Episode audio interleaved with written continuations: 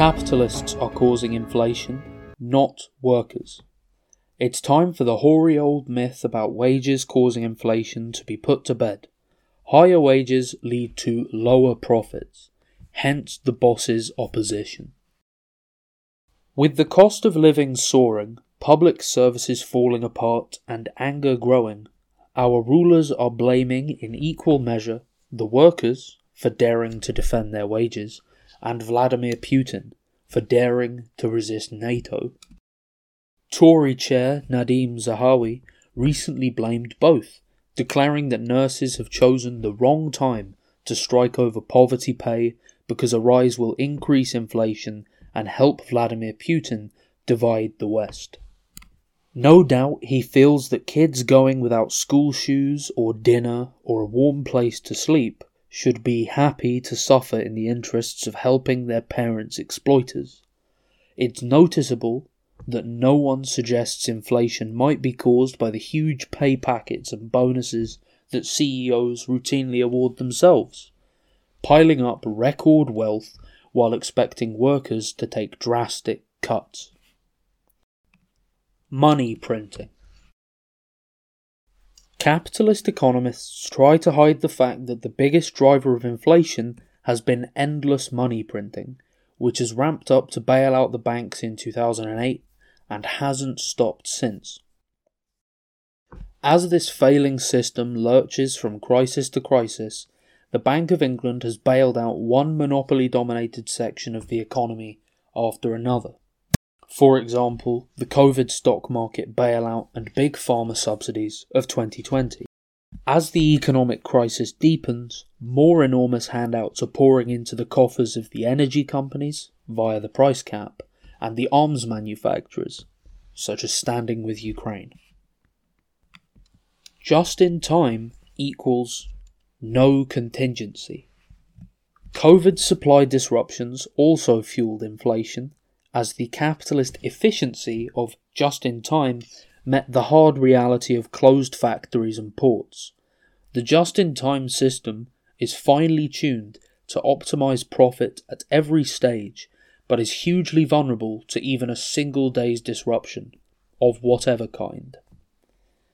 The chaos created by a succession of freak but entirely foreseeable events led to disruption that is still causing chaos and inflation worldwide.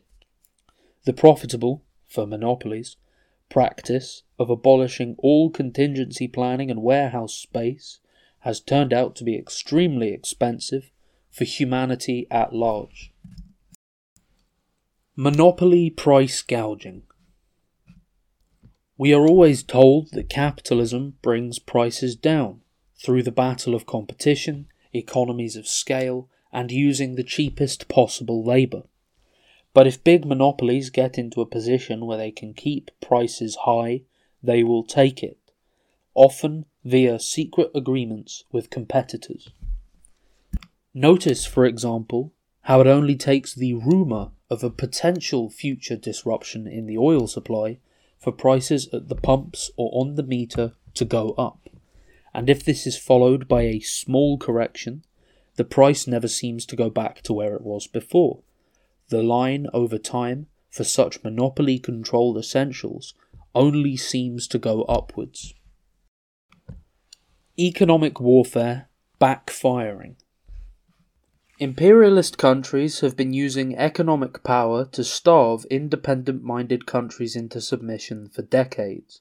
But ratcheting up this blunt weapon against Russia and China has forced both countries to take steps to protect themselves.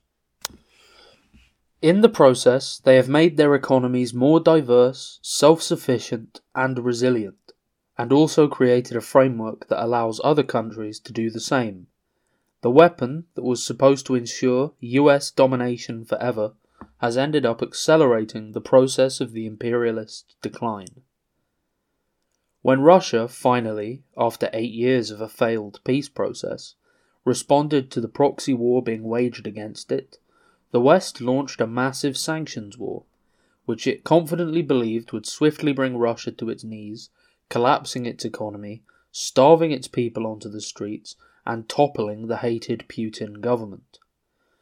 The result was supposed to be the installation of a stooge regime in the Kremlin, the breakup of Russia into seven or eight manageable chunks, and an orgy of looting of its people and resources, just like the one that followed the Soviet collapse in 1991. When Russian society failed to implode, the sanctions began to hurt those who were wielding them far more than they were hurting Russia itself. While Russia found new markets for export commodities such as oil, gas, minerals, wheat, and fertilizer, the absolute dependence of Western industries on these materials was starkly revealed. How many of us had previously understood that Germany's industrial strength rested on the flow of low cost oils from the Urals? How many knew that the engines and refineries powering Europe are built upon the specific features of this oil and that there is no readily available alternative? Making workers pay. So, while some of the inflation we're experiencing has been caused by the war against Russia, it's quite a stretch to blame the intended victim of NATO's aggression for the inflationary consequences of NATO's war. Nor is it right to blame workers. Marx proved long ago that high wages are not the ultimate cause of inflation. High wages simply reduce profit margins. Under our present conditions, it's a fundamental right and duty of workers to organize and demand a bigger share of the wealth their own labor has created. The brilliant example being set in this regard by rail workers, posties, health workers, and others is an uncomfortable reminder to our rulers that the working class has not gone away.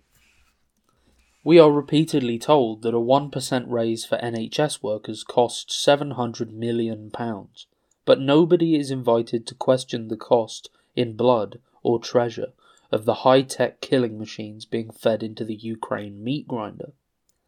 No parliamentarian of any political stripe, Labour or Tory, is prepared to break with the holy consensus.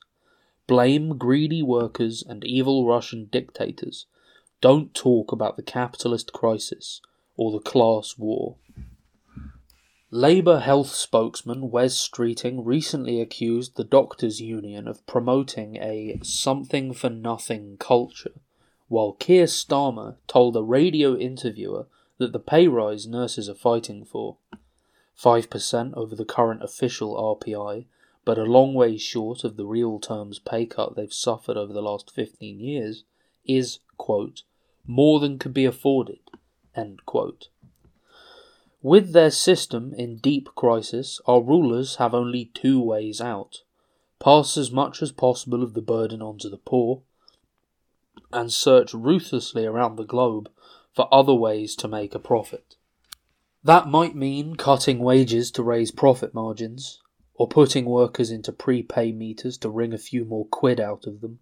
It might mean privatizing healthcare and education so that the public purse can be rinsed for private profit. Or it might mean driving to war against any and every country where maximum profit taking is impeded by some independent minded people who have the cheek to think that it's up to them how their resources are used. Either way, it is the workers who pay and the poorest who pay the most. Ultimately, we need to recognize the fact that workers' problems can only really be solved when we move on from the demand for fair wages and take up the struggle for an end to the wages system. That is, for an end to the system of workers' enslavement to the capitalist class, whose wealth is built upon our poverty. With the crisis deepening by the day, we must demand urgent measures to address the cost of living for workers and stop ordinary people from bearing the burden of a crisis that was not of their making.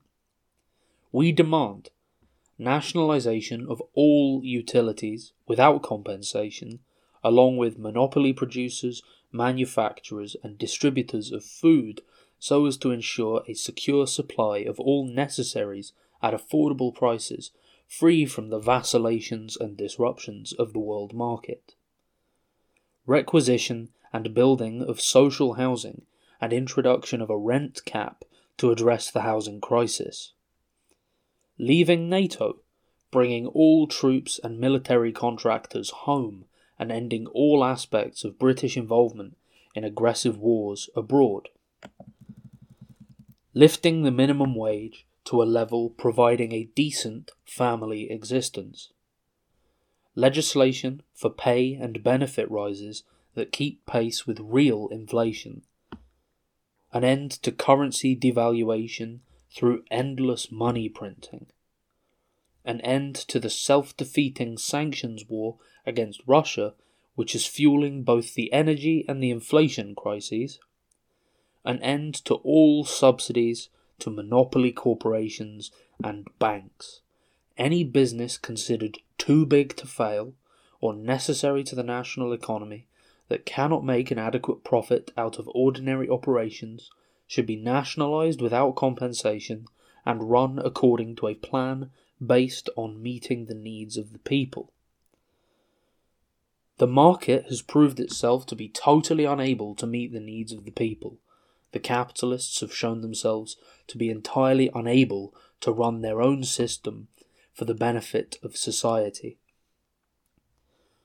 Ultimately, only socialist science enables us to understand the causes of this crisis, and only socialist science can enable us to create a real working class party that can bring workers' power to bear in creating a society that not only solves the problems that press on us so heavily and urgently today, but actually offers us the prospect of a bright and fulfilling future.